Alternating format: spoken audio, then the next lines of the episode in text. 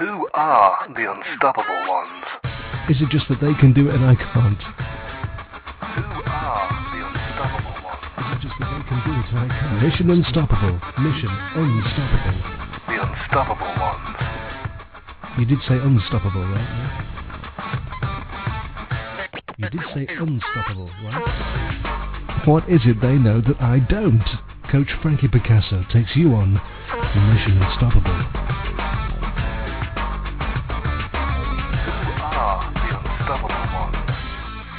Anyone stop these people? Good evening, and I am the unstoppable Frankie Picasso, and you have joined me for another Mission Unstoppable. It is Tuesday, April the 8th. The time is 9 p.m. Eastern Standard Time in Toronto. It's 6 o'clock in Los Angeles and 3 a.m. in South Africa. Welcome for those of you who have joined us from there. Tonight, my unstoppable guest is Diane Lang, and we are going to travel to the dark continent of Africa. Dark not because of the color of its people, but dark because of the corruption, murder, rape, vice, prostitution, and gross misconduct that you will bear witness to this evening. Diane is a psychologist, AIDS worker, human rights activist, and she became the target of the secret police, the Scorpions, the most feared unit in all of South Africa. When her strong sense of justice naively put her in harm's way, Diane was forced to flee her country. Today, she is sitting thousands of miles away in a lonely room, still fighting against a corrupt system, but miles away from her beloved children, waiting for the day that a stranger shows up with a bullet, a needle, or some other form of weaponry designed to do her fatal harm. For years, Diane naively thought that those who had been sworn in to uphold the laws of the land took that job seriously. She had been taught to call the police if someone broke the law. Never did she dream that the one she would run to would become her greatest danger. I cannot promise you that what you will hear tonight will be easy to listen to. It wasn't for me. In fact, if you're like me, you will be angry, you may find your hands curling up into fists, and you might want to take action. And I say, good. If that's the case, then we've done our part of the job.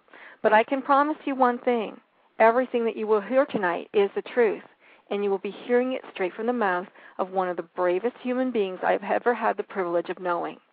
She's a modern day Joan of Arc, a freedom fighter, and a mother in the real sense of the word.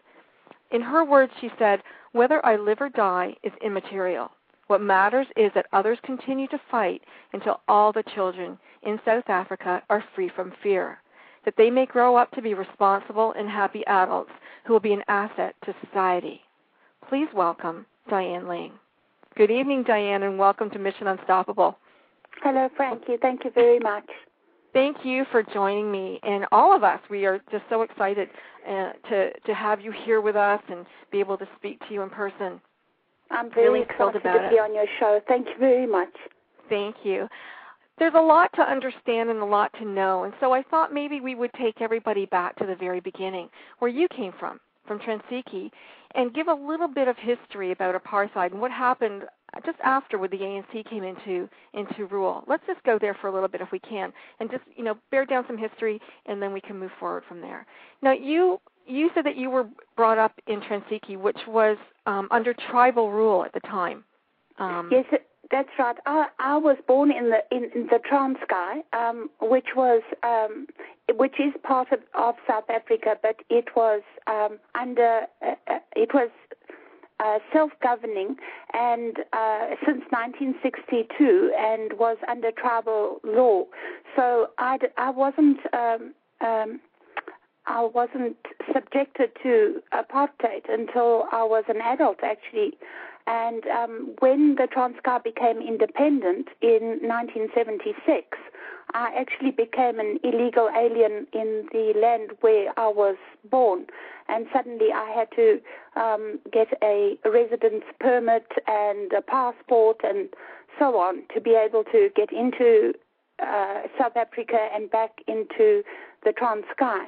Um, and um, then later on, um, after my my children uh, had been born and so on, I moved to South Africa, and that's when I was really faced with um, what apartheid was. Um, but I was I'm not so so much uh, concerned that uh, uh, it was a case of oh, the poor blacks are not allowed um, to be on this part of the beach, but I was very affronted that I was not allowed on that beach.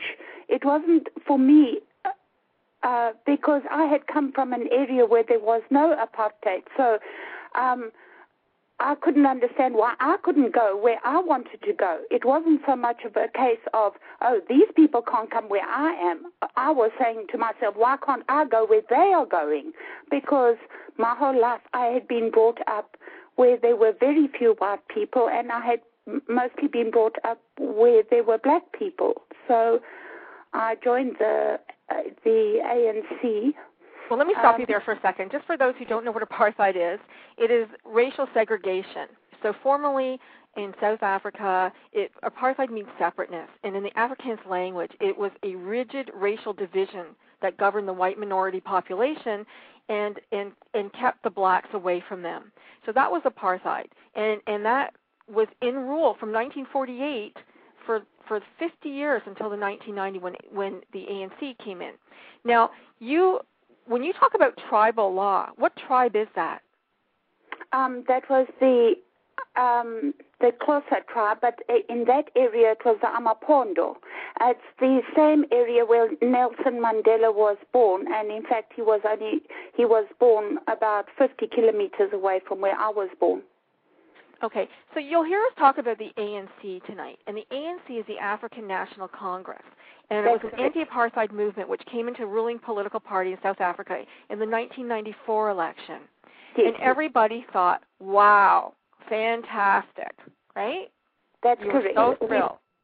And it was, it was wonderful. Nelson Mandela was the um uh, uh, president, um, and for the four years that he was president, it was wonderful. I mean, we were we were still carried on this wave of euphoria, um, the Rainbow Nation, and it was wonderful until until Mbeki took over. And then this leadership had nothing to offer but more of the same, and even worse than its predecessors. And the ANC's belief now that they'll be in power forever seems to underlie many of their actions. This corruptness, this corruption that that you know Africanization at whatever the cost is is horrifically hurting this this country. Well, absolutely. Um, there's, it's not really a rainbow nation, and it's not really a democracy. It's actually a one-party state. So this is what you have been really up against, and this is what we're going to be talking about uh, this evening. Because those who are in power uh, feel no impunity; they're not afraid of anybody, and and, No, and but no, they're afraid of you. They're afraid of you, and and this is why I think that you've been targeted. Well, you see, there's no accountability, there's no responsibility, there's no service delivery, and everybody is living um, in fear. right. Um, Everybody is living in fear, and yet you, in your naivety, like all of us who think that the people who are in government, the people who are sworn to protect us, are the people who are supposed to do right by us. And so when you see criminal activity, what do you do? You call the police. well, that's what I did. I, uh, that, that's did. what I assumed. Yes. Right. And so when you first started out doing um the HIV training. No, you actually started out in schools, didn't you? You went into schools to start stop the abuse in in schools. Is that where you started? Um, well, well, when when I started, um, I, I've always been somebody that was uh, doing something about injustice. Wherever I saw injustice, I would just jump in there with two feet. And um, when I came first uh, uh, uh, moved to South Africa and I saw the uh, apartheid system, I joined the ANC and I, and I started working with the anti-apartheid movement and I um, was part of the information chain. Obviously, at that stage, the ANC was a banned movement, and so I got um, myself very involved with this illegal banned um, uh, movement, the ANC. Mhm. Um, but I did believe that uh, nobody had the right to separate people based on color, and that was an that was extreme injustice and human rights abuse. So I became very involved in that.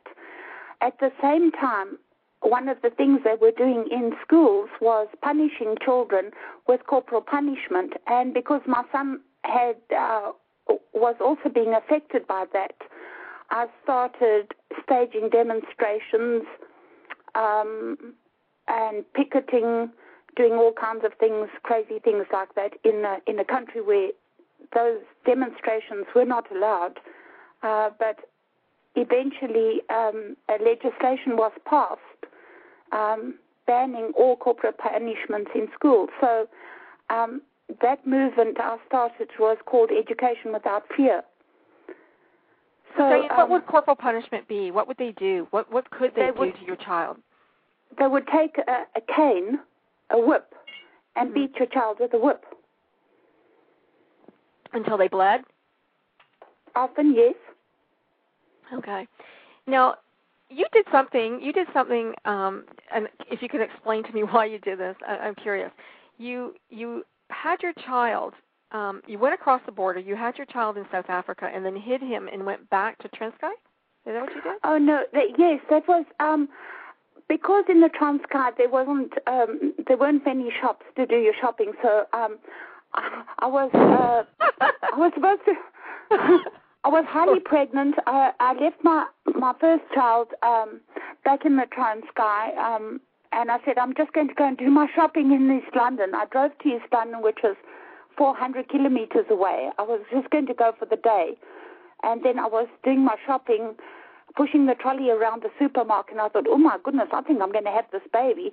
And I went up to the um, um, um, cashier and I said, uh, tell me where's the nearest hospital. Could you keep this trolley? I'll be back now. And Oh, I followed the directions. I got there, and they said, "Oh, can you fill in these forms?" I said, "No, I don't think so. I need, I, I, I think we need to find somewhere because I'm having this baby." And uh, two hours later, I went back to the uh, supermarket and uh, I said, "Right, can I find my trolley, please?" And then I had to um, also buy a pillow and uh, something to cover the baby with, and um, when I got back to the border, I, I shoved the baby under the car seat and then I just drove home. But what would have happened if they had seen the baby? Well, they wouldn't have allowed me through the border, you see, because um, that baby wasn't uh, supposed to have been born. I would have had to have a travel document, a passport, and, and so on. So um, I just snuck her through the border under the Oh, car wow. seat. Crazy. You lived with a lot of rules and regulations, didn't you? Oh, but of course, the Transkei is now back part of South Africa again, so it doesn't really matter. Yeah, it was all all insane. Huh? So tell me about your friend Patience. Tell us about Patience because she was your very best friend, and, and I don't think she was supposed. she was allowed to be your friend in some places. Is that true? You Um, mentioned something yes. to me about um, today. Somebody had asked today of Diane why didn't her friends rally around her, and you answered me uh, because they couldn't. So why don't you tell us about Patience and and um, her role? She was your best friend. You started to do HIV/AIDS training with her, and you traveled around, and you ended up in the worst of places where nobody, you know, angels didn't fear to tread there, but you two did. Well, Patience had been my friend for many years, and prior to uh, the ANC coming into power, Patience and I couldn't really go everywhere together. Um, there were curfews in place where um, black people had to be in their areas by a certain time, and um, if they were not um, staying over um, with their employers, um, so uh, I couldn't go into the areas where Patience lived, but she could come into the into the area where I lived, Okay. which made me really mad because it's just not right. You know And that so- happened here too. I had the same experience in, in university in St. Louis where I couldn't go to my roommate's house, but she could come to mine. So I do understand that. Keep going. I never told you that. So, but these were laws. right. I, Right. I, I, I couldn't go into her area because I was stopped by the police. Okay. I would have had to have a permit to go in there For being white. because I was white. Okay. Not because it was dangerous, but because I didn't have the right color skin. I, I suppose Right. I could have painted myself with boot polish. We often Right. used to think about doing things like that. Right. and um, so so we were best of friends, and uh, uh, um, eventually she used to just stay over with me um, because it was just better that way. But then after the ANC uh, um, came into power, then there was none, none of this nonsense about where you could go together and so on. Um, You told me something about a tire around her neck that they would have put a tire No. around her and burned her. What is that? Um, well, that was before the ANC came into power. There was a lot of uh, violence going on, and um, um, it was part of the boycotting, the um, the violence, and that was going on with the ANC um, uh, because the ANC had a, a military wing that was. Um, doing this to ensure that um, the National Party handed over power to the ANC and the uh, Pan African Congress and the um, South African Communist Party were all joining joining together. And the one party against the other party were intimidating one another. So if if a black person was seen to be friendly with a white person, when they got back into their areas, they were necklaced. Necklace, meaning A tire was put around their necks. a tire was put around their necks, and then yes, it was from a car, a car Right. tire. Or Right. if they had bought anything to eat from a shop that had maybe been owned by a white person, then they were punished by having a tire put around their necks, petrol poured in the tire, and the tire set alight.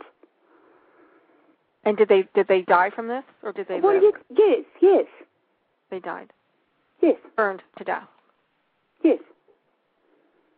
and, and, it was called that was necklacing, and and that was that was started by um, Nelson Mandela's wife, Winnie Mandela.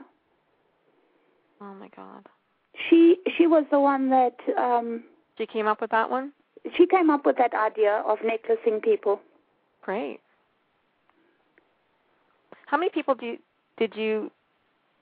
Many, well, you know what? I don't even want to know how many people died that way because it's just a horrific way to die and not a really pleasant thought. Many, But many, so many violence people. is, is is well entrenched in in the education and the history of these people.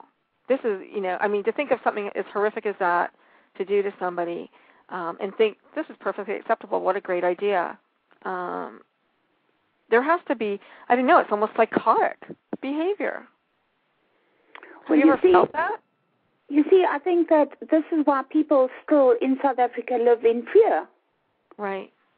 And There's. Go ahead. well, people live in fear in South Africa. Uh, our our crime rate is uh, is the hi- highest in the world. in your personal story, there's three people that I feel are the big bad wolf.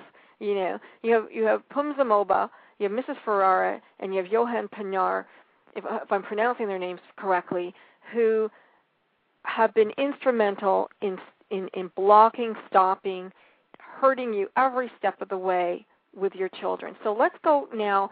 You were you were doing AIDS education the first event that happened was that Emmy, I think she came to to one of your conferences.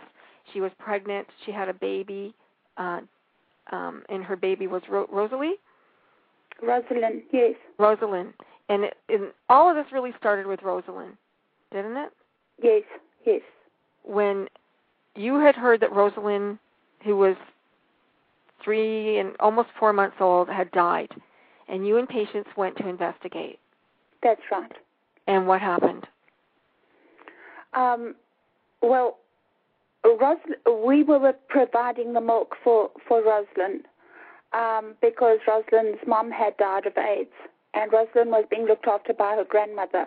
And the grandmother was coming every week to fetch um, the uh, baby formula for Rosalind. And Rosalind would come with her grandmother, so we always saw Rosalind, and we saw that she was growing well and she was healthy and every uh, and and then all of a sudden we heard that Rosalind was dead, and uh, we couldn't believe that Rosalind could die, just die like Right. that. So we went to visit the grandmother, and um, the grandmother wasn't there at the time, and we heard from the um, neighbors that Rosalind had been taken to the hospital. We went up to the hospital um, because in a small town people talk a lot of nonsense, and we thought that maybe it was possible that Rosalind was still alive. We went up to the hospital, and the hospital said no, that Rosalind had had been admitted as a DOA, a dead on arrival, and that she had been taken down to the mortuary. I then we went, Patience and I then went to the um, um, mortuary, and I asked um, uh, what Rosalind had died of. The fellow at the mortuary said that she had died of natural causes. So I said I very much doubt that. I would like to see Rosalind myself. So he said, well, um, uh, I can't see the body because it's for family only. I said, I am the family. And um, he allowed me to um, view Rosalind's body. I got such a shock when I saw her, and uh, it just so happened I had my, my camera with me. And um, I got Patience to take a picture, and I took some pictures of Rosalind, and Rosalind had very obviously been raped, and um, it there was evidence that she had obviously been thrown against the wall because um, her head was um, bloodied. Her she was bleeding out of her nostrils, her ears, and um, her one eye was uh, actually swollen uh, and blue, and that was definitely not a natural cause. And after that, I asked the um, mortuary attendant if I could have a copy of her her death certificate, and he said, "Oh yeah, sure. If you're the family." I said, "Yes, I am. I would like a copy." And um, he made the copy, and I said, "I'd like also uh, like a copy of the death certificate." And he said, "Well, there's no death certificate because there was no birth certificate." Um, I said, "Well, how are you going to bury the child?" And he said, "Well, there's just a burial order signed by the police." The burial order also said that the child had died of natural causes. So um, um, after that, I went straight to the police station and I went to speak to the commissioner of police, the person in charge of the police station. And I said, Look, there's something dreadfully wrong here. Um, this burial order says that uh, Rosalind died of natural causes. This child has been raped and she's been obviously beaten against the wall. You have to investigate this. This is not, uh, there's something dreadfully wrong here. And he told me that I um, needed to mind my own business, that I had no business in police business, and um, at the same And why time, did he think I- it was police business at this point? sorry, Why would he say police business? I don't know. Yeah. Okay. But when I was at the hospital asking about Rosalind, I had found out that there were two other children that had been brought in the day before for child abuse, and I asked the policeman, this this uh, commissioner, about those two children, and he denied that any such thing had happened. And I said, yes, but. Uh, I, and I said to him, but two children were abused and they had been taken in and there were admittance forms. And what was he going to do about the children that had been abused? So Right. he said, um, no such children have, no children in this town, in that town were ever abused. They're just unbelievable. They're just unbelievable. Okay. So, So then, no um, help from the chief of police. No. What did you do then? Um, then uh, Patience and I went and started doing our own detective work very naively. Did I you still mean- have the pictures, or did you ha hand them over? No, no, no. I had the pictures in my camera. Oh, oh he didn't know about he it, did he? No, no. Okay, okay, great.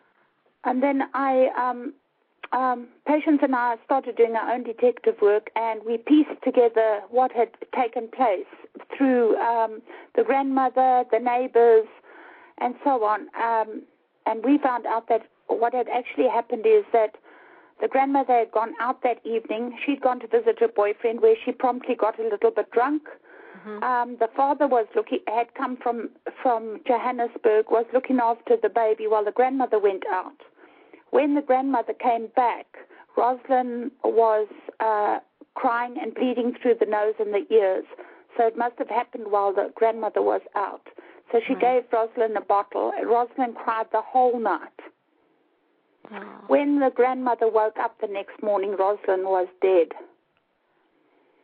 The father was the only one in the house with the child. The father was a policeman who was related to the chief of police. Right. I went back to the chief of the police with with Patience, and I told him that I told him what I had discovered, and I told him that he had better. Um, at this stage, I did not know that he was related to the to the to the father, and I um, told him that he had to do something about investigating the death of Rosalind, and he he told me that if I did not keep my nose out of police business, I would be extremely sorry for interfering. Then So what happened after that? um, I had the photographs developed, and I then uh, re- we carried on finding uh, uh, doing our little detective agency work, um, and we then found out that the man was related to this policeman, this chief of police. We reported it to the Independent Complaints Directorate, who are the the investigators for police corruption and crime. Um, and at the same time, we started getting death threats telling us to leave this business, the police business alone, or we would be very sorry. Um, And then is that when you had um your your car was tampered with and and bricks were Um, thrown at you? Yes, and things got worse and worse. We were getting telephone calls um, uh, day and night. Um, and eventually it got so bad I said to Patience, Patience, I think that we should maybe drop this because uh, um, things are getting really bad. And she said to me, Diane, you were the one that has always said if you are doing God's work, you will be protected. You've got such a big mouth now. When the heat is on, um, you want to you want to pull out. now and- Patience is what all four feet, nothing. Yeah, she's four foot nothing.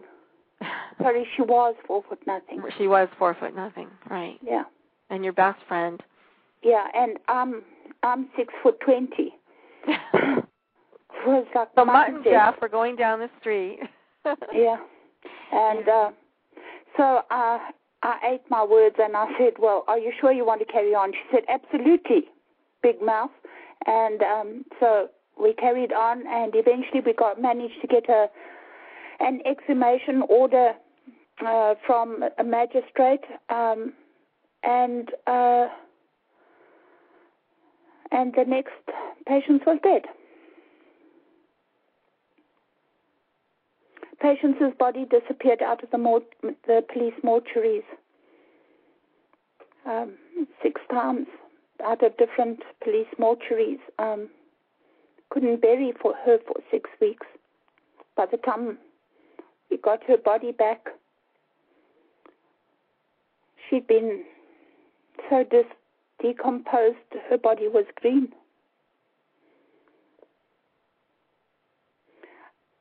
For 12 years, I had not spent a day without her in my life.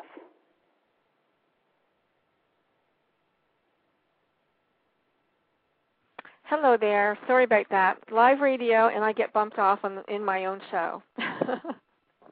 Diane, are you still there? Yeah, I'm here. Okay, great. Sorry about that. And I apologize to everybody there. I don't know. It looked like a caller was calling in, and then I poop, I got bumped out. Um, okay, so where did you get to? Um, that was Patience. Um, Yeah, we were talking about Patience.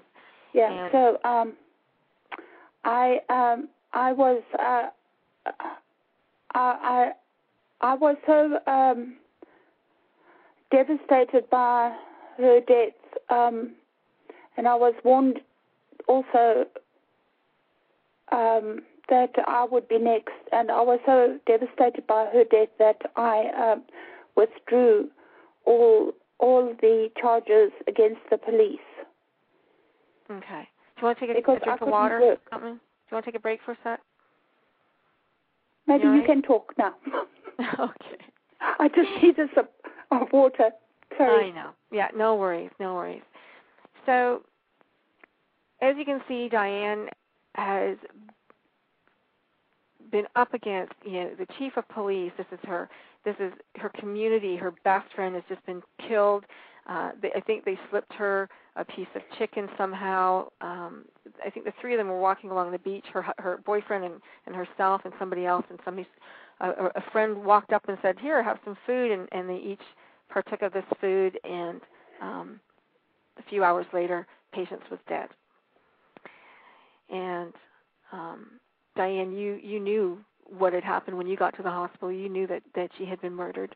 Of course, you Yeah. had no proof of that, but um, you knew that the warning was for you, and it was probably easier um, for them to kill the black woman because not as many people would have had, would have maybe investigated had it been you. Um, I don't know at that stage really. Um, I actually don't know. Anyway, you withdrew everything, Yes. and and then something else happened. Um, then I think I decided to carry on because, well, then that's when I just lost all my faith about, you know, God protects us when you're doing His work. Right.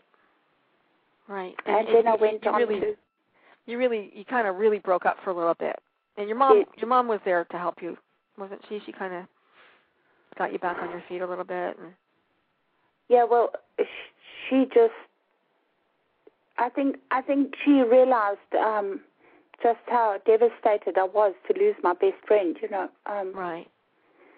And you got professional help. Yes, I did. From a wonderful, wonderful man. And um and then being I professional yourself, it had to be, you know, you needed like somebody who was really special because otherwise you would have seen right through them, right? oh yes, and I didn't want to play games with anybody either. Yeah. Um and then I thought, well, I'm going to go back and I'm going to do this for Patience. So you started to do the AIDS work again. Yes, yes. I started to do the AIDS work again, and I never actually saw the children because I'd been a single parent, and I thought, well, you know, when the children are big, I'm going to be free to do what I wanted to do. And um, it was, um, you know, when you don't want to do, when you don't want to see something, you don't see it. Right. And I didn't want to see the children. I didn't. Children were not part of my mindset. right. You were there So for although I was doing adults. this AIDS work, I only wanted to deal with adults. Let's talk about the AIDS for a second. Let's talk about that for a moment because you you were really upset and really frustrated that there was no antiretroviral drugs available for the community. Um, you you you ran into a friend who worked for I guess one of the companies or she was a nurse or something I think who told you that the that the drugs that were being made in South Africa for HIV were being shipped out of the country and that nobody the people who needed it within your community especially uh, were not getting anything and that the minister of health told you what told the people what Well, well, I was extremely angry about um, the situation in South Africa regarding um, the ANC's um, policy towards HIV and AIDS. I mean, we have got one of the worst um, AIDS epidemics in the world in South Africa. And yet, our minister, uh, first of all, our president, Mbeki, says that HIV does not cause AIDS. And our minister of health has got a couple of bizarre attitudes, which she constantly um, talks about on national television. First of all, she says that the antiretrovirals are worse than the disease itself because the antiretrovirals kill. Okay. Secondly, she says that South Africans are not bright enough, clever enough to take antiretrovirals because they won't know that they have to eat when they take their medication. Thirdly, she says that the side effects of the antiretrovirals will kill us. The other thing she also says is that HIV and AIDS can be cured by eating lemon juice, drinking lemon juice, and eating beetroot. now, one of the girls, um, I think it was Elizabeth or Emma, Elizabeth.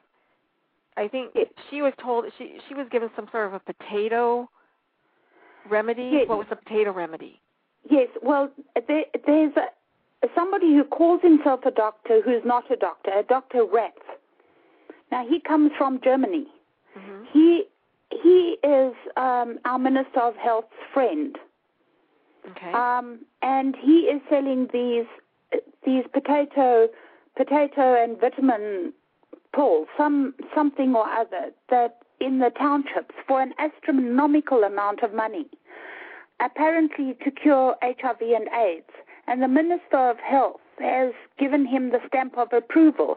So everybody is off buying this this, Potato this pancake. miracle miracle cure, which is absolute rubbish. With money that they can't afford to spend. Yes, but the children in our area are eating only once every three or four days. Right. And really, if, as I said to the Minister of Health, if at, at the um, Sub Saharan AIDS conference, I said, listen, if you think that beetroot and lemon juice is curing us of AIDS, why don't you give us all beetroot and lemon juice? Because we don't even have the money to buy beetroot. Mhm. There's no there's no work there. There's no industry there. These people tell us how they live. Tell us what these people are living in. What does it look like there? um, tin shanties, cardboard boxes, pieces of plank. There's one tap for about 5,000 people. At the moment, there's no we are on load shedding electricity in South Africa. The whole of South Africa is like this. But South Africa is hosting the World Cup in 2010. Wow. I mean, mean, I- you what is, pictures is South me. Africa going to do? Welcome to the World Cup soccer. Please take. Yes, please, please, with our compliments, have a torch. Well, the restaurant will be full of good pickings, won't it? Yeah. I mean, what I are they to going make- to do with the children? well, Throw yeah, them that- out of Cape Town like they do, like they do when the tourists come. Right. Well, that's what I meant. Your your children that you found. Um, talk, let's talk about the kids who who landed on your doorstep because children weren't in your future. You didn't want to know about children. You didn't want any. You had your own children.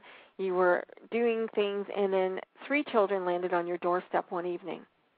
yes, And those were who was that? That was um, Patricia, was it? yes. Um, well, you see, I got this little house in Middelburg. First of all, I was living in Port Elizabeth, and um, I wanted to do something to make a difference to this country of ours. And I thought, um, it's no good me just moaning and saying everything is going down the tubes. You know, the the crime is bad and the the poverty is bad and the HIV is bad. Let me go out there and do something about it. So um, that's why I chose this dreadful little place called Middelburg, where there were no charities and where there were no um, um, where the poverty was extremely bad, where and where the HIV was really high.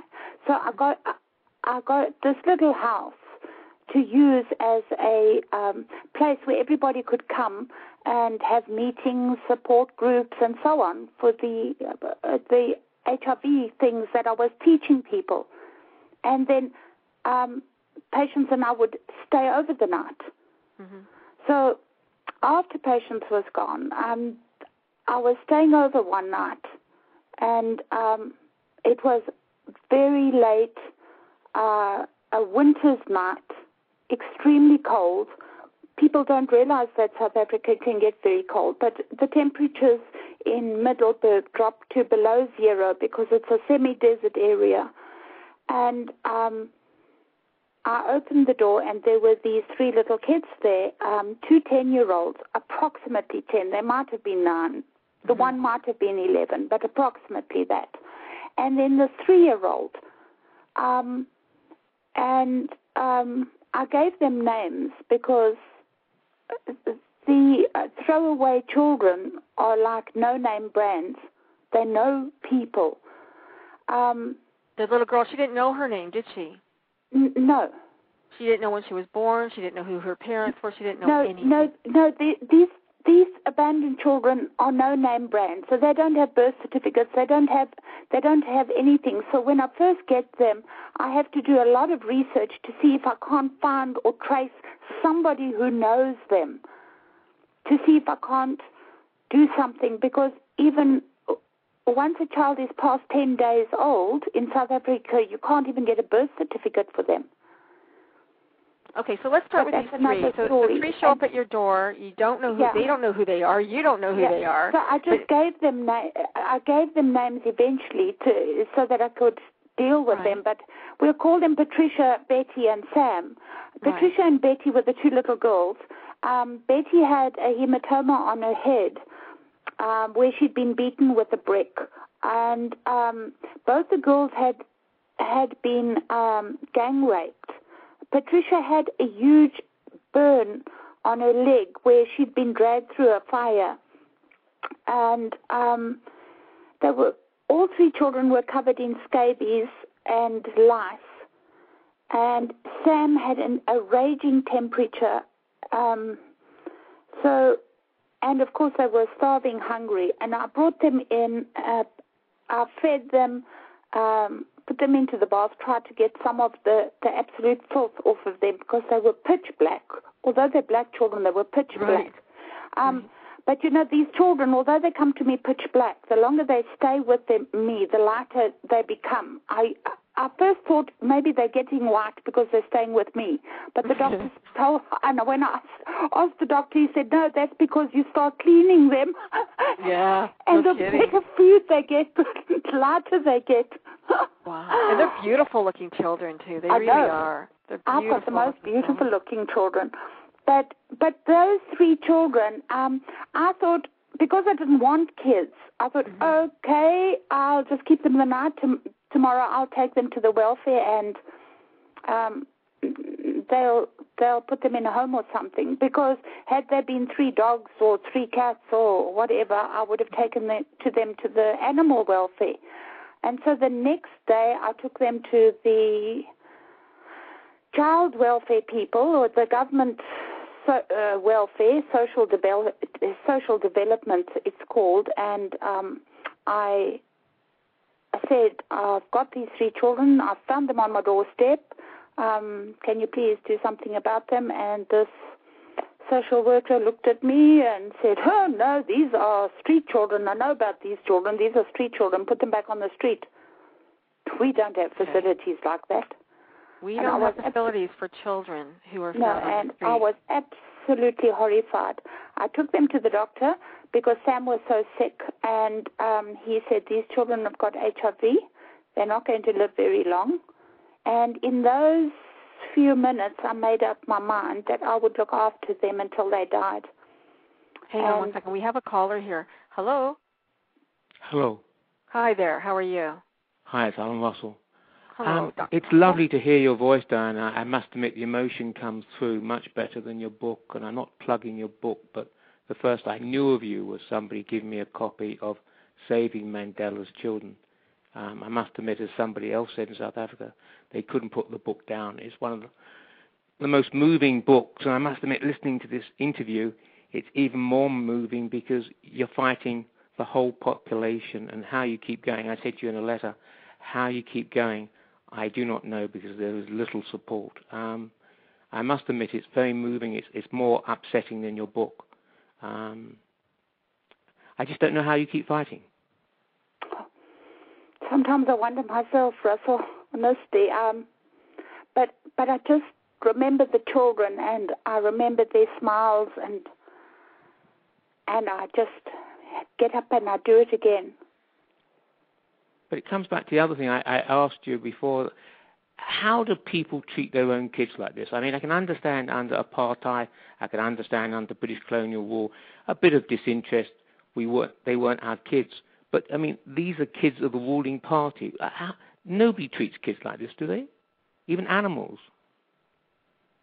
Well, I I don't. You know, I've often thought that um, I've often thought uh, about this animal thing, and no no no animal treats their children like this. This is barbaric behavior.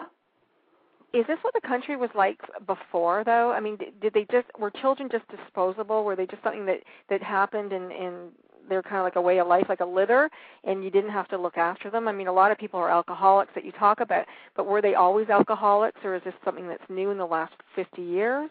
I mean, Dr. You know, Dr. Russell goes to Africa. He sees the orphans. He knows what this is about. But is this how people have always treated their children? I I have never seen this in my life. Um, I've only seen it now, and it is all over South Africa. I have actually seen somebody ride over a child's uh, legs. A child Drive over them? Was, you mean in a car? Yes, a child had fallen asleep on a uh, pavement, and his leg had fallen off the pavement into the street. A man drove his car and actually drove over the child's leg. I saw him do it deliberately. He actually reversed back over that child's leg. I flew up there. Somebody else ran to the child, and I ran to the driver. I opened the door. I grabbed him. I pulled him out of the vehicle, and I said, Didn't you see the child? He said, What child? I nearly throttled him. I know it doesn't make a difference, but was he white or black? He was black. Okay. And how does he explain this? He didn't see the child, and, and nobody would would charge him with anything at all. This would just, I just go away. I just I just want to tell you that uh, I've often stood at um, garages where they put in petrol with my children, and the the children have been doing a traditional dance or something for us to raise money for for the children's home. I have never once had a car with a black driver in give me five pennies. Never. And the number of cars with black drivers is probably 80 cars to one white driver. Diane, is this a lack of compassion? I mean, most of us see a beggar or somebody ill and do something. We contribute here. We, you know, this story, you know, must bring people to tears. This program, um, but you know, compassion is built into us. If I see an injured bird, I feel I want to help it. You know, uh, this is this lack of compassion a, a, new thing, or is it people fighting or striving um, to earn a living that they have no compassion? I mean, compassion is part of being human, isn't it? If you don't have compassion, you, you, I think you're dehumanized. I think there's a lot of. I think I think there's a great deal of no compassion, no compassion. That's a dreadful thing to say. This is, um, I'm, you know, I mean, I, we have, a, as you know, an orphanage in Somerset East, and you know, it, it's nowhere near about the problems you're having. But you know, it is very, very sad when, when you see this happening in parts of the world where we're wasting millions sending people to the moon. I mean, it's people are starving and you're, you're suffering, and it, it's a dreadful world we live in. It's the same planet. But don't you think that maybe maybe that they're this way because seventy percent of the population is dying, and nobody's going to do anything about it anyway? So if you have no hope for a future, why would you care? Why would you care? I have a hope for the future because you see, the children I'm looking after and the children I hope to, to reach, they are the future of South Africa. My children have compassion. This is true. The, Can I ask the- you one thing before I don't want to hog the line, but will you be able to get back to South Africa? Pardon? Will you be able to get back to South Africa? I You're, you're cannot living go- in England. I cannot go back to South Africa until the people who have threatened to kill me have been put in jail. If I die, my children don't have a hope. they go back out on the street. This I this better not hog interview is this line. I feel bad. No, no, no. Don't feel bad. No, don't feel bad because you know what? This is far from over. This is the tip of the iceberg. Diane, you know, is going to have to come back because this story, we're not even into half of her story yet. So we need to have her to come back uh, next week if she'll come and and we'll, we'll continue on because this is this is huge. This is big, and we need everybody who is listening now to tell everybody who you know to please come back and listen to the story because if anything does happen to Diane, we know who's done it. And if anything happens to Diane, then these 42 kids who were taken out of a garbage dump, who were taken out of places that you wouldn't even walk into, that you wouldn't let your dog sleep, okay, that you wouldn't even let your dog sleep, will be back out there. And there's nothing more cruel than knowing something a little bit better and then having to go back. And that has happened to many of her children. Welfare has come in and taken away these kids and putting them back on the street because they can. And we need to tell that story, and we haven't even got there yet. So we've got another couple of minutes here. If you want to ask any questions, please feel free to do so. Uh, the Diane Lang Foundation Children's Home has said that they would like to put a picture of Betty in the profile. Thank you. We appreciate that. I'm sure that everybody would love to see her. Thank you for that. Anybody else would like to call, comment, or call, or Dr. Russell, you want to continue? Oh, he, he's gone now. Um, you know, continue on the discussion of why would a country treat their children this way? It's a fantastic question. Where's the compassion? Why is only one woman standing up for this? Diane, uh, you know, you, you've won a humanitarian, you've won two humanitarian awards within your country. And, you know, yes, a couple of other people have won have won some too, but really, you are really, in in my eyes, and I know in Dr. Russell's eyes, uh, a contender for um, a Nobel Peace Prize. I, I do believe that. I don't. You're gonna laugh at me, but I totally believe that. oh, thank you so much. Frankie, that is the nicest thing you've said. I mean, It's that's the nicest true. thing I've heard. I shouldn't say that you said. You, you know, I want you to know that you really, you really aren't. Um, we've got another caller here. Hello there. You're on Hi, air. It's me. It's Oh, me good. again. Good. Um, I hope I hope you recall this, Frankie, because as yes, this is audio recorded. history, it, this is a thing that in a hundred years people say this never happened, right. or people will not believe the story. I mean, I read the book, but hearing your voice and intonation, you know, it really is eerie, um, and I hope we record it. And secondly, I think many people win Nobel prizes without doing what you've done or risking their mind.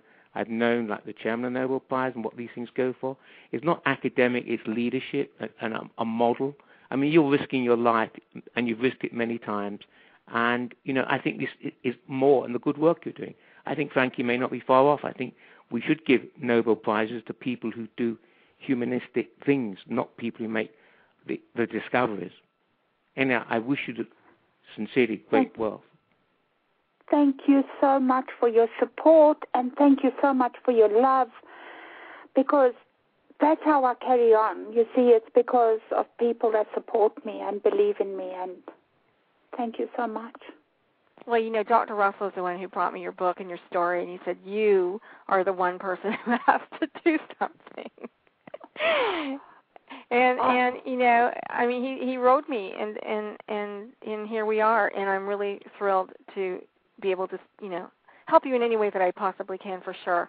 But um, this is this is exactly why when I was 17 years old, I went to university and said, I need to change the world. I need to be a photojournalist. I'm going to be the greatest one that there ever was, and and didn't do anything about it until today. maybe not quite true, but still, truly, this is exactly the kinds of things that would make me want to do um, to fight. And uh, you're there doing it. You're there living it, and you're doing it. And we honestly, we don't have a clue the kind of life that you live, Diane. You know, we are so blessed over here um, that you know people who who who break a nail complain like they have no right whatsoever to even you know breathe the same air as you. And i and i i, I mean that in all sincerity. Really i do. Oh thank um, you. but where you are right now you know you sit with your back to a wall you you avoid windows you uh you know you're in hiding. And because there's somebody who wants to kill you you know bad people want to kill you uh people who work for the government who um, you know, you've got documentations, you've got things, and these are things that we're going to bring up next week when you come back, and we will tell everybody, you know, the real true story. So please, well, Frankie, I tell us. you what, they they might they might be able to kill this body, but all that information I have sent to everybody around the world, the information and the truth can never be put out. I believe that. I know that that um, you know your home started with these three children and who did not die by the way. They did not die. And that is a testament to you because you have taught you have brought in so many children who you've called the priest come give them their last rites and and uh it is uh, uh, one week old. Okay great. Thank you.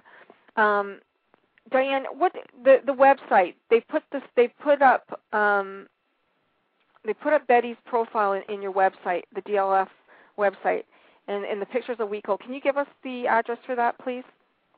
Sorry, for um, for my website. Yeah, yeah. It's um, www.dianelang.com. Diane with two N's. D I A N E L A N G dot com. Is that where you guys put it? Um, Children's Home, please respond to that in the window. I'd appreciate that. Thank you. I think that's where they put it. Um, so if you want to see Betty's profile, Betty was. Oh no, it's on yours, Frankie. Oh, it's on my website. I think so, or the, it, it's on the. Um, I think they put a profile up on your um, on this. Oh, oh, oh, up on Blog Talk Radio. Yes, yes. Oh, great. Okay. Sorry, everybody. My apologies.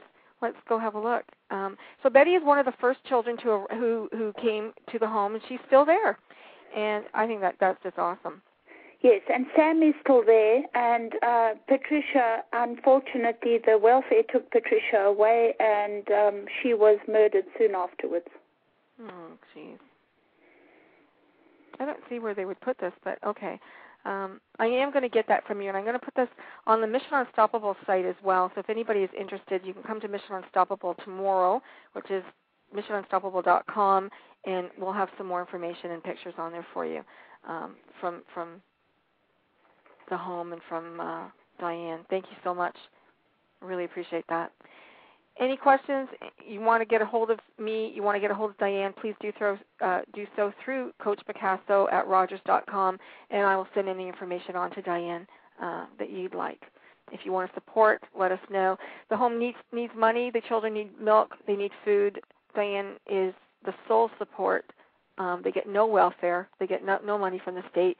So if you'd like to help there, Diane, they can donate where? Um, if they look on my website, they'll get all the all the details from there. So the DianeLang.com again. Yes. Yes. Okay. Great. Again, so that was www.diane with two N's, D-I-A-N-N-E Lang.com. And if you'd like to help, give some donations so the kids can eat, that would be great. We do appreciate that. And we are almost out of time, but Diane, I'd like to invite you to come back next week, uh, finish telling your story. Dr. Russell, I hope that you'll come back and join us next week as well. And everybody who's in our chat room today and listening from afar, I want to thank you so much for joining us and joining the Facebook group. I appreciate that and doing everything that you can to get this story out to the world because this is um, one of the biggest stories I think that I know about and it's a nation. It's a nation that is dying in, in their heart and their soul. And it's good you went to university, Frankie. Your university me? education has paid off. Thank you. Thank you very much. Thank you Good night, so ladies. much. Good night. Bye. Take care. Bye bye. Bye bye. Goodbye, Diane. Thanks so much. Bye bye. Thank you. Good night, everybody. We love you. See you next week at the same time. Bye bye. Did you hear the news? Metro PCS is now Metro by T-Mobile. Now you get new plans with unlimited high-speed data all month long, all on the T-Mobile network. Check out the new Metro by T-Mobile today and discover the smarter way to get unlimited. Metro by T-Mobile. That's genius. During congestion, the fraction of customers using greater than 35 gigs per month may notice reduced speeds, and Metro customers may notice reduced speeds versus some T-Mobile customers. Video streams at 480p. Coverage not available in some areas. See store for details and terms and conditions. Hey Houston! For a limited time at VisionWorks, you can get two complete pairs of glasses, frames, lenses, the works for just $49 on single vision glasses and $89 on progressives. And that's a good deal. But we offer that pricing on over 500 frames, which makes it a great deal. Right now, buy two complete pairs of single vision glasses for just $49 or two pairs of progressives for only $89. VisionWorks, we're here to help you. Some restrictions apply. See store for details. Offer expires November 10th.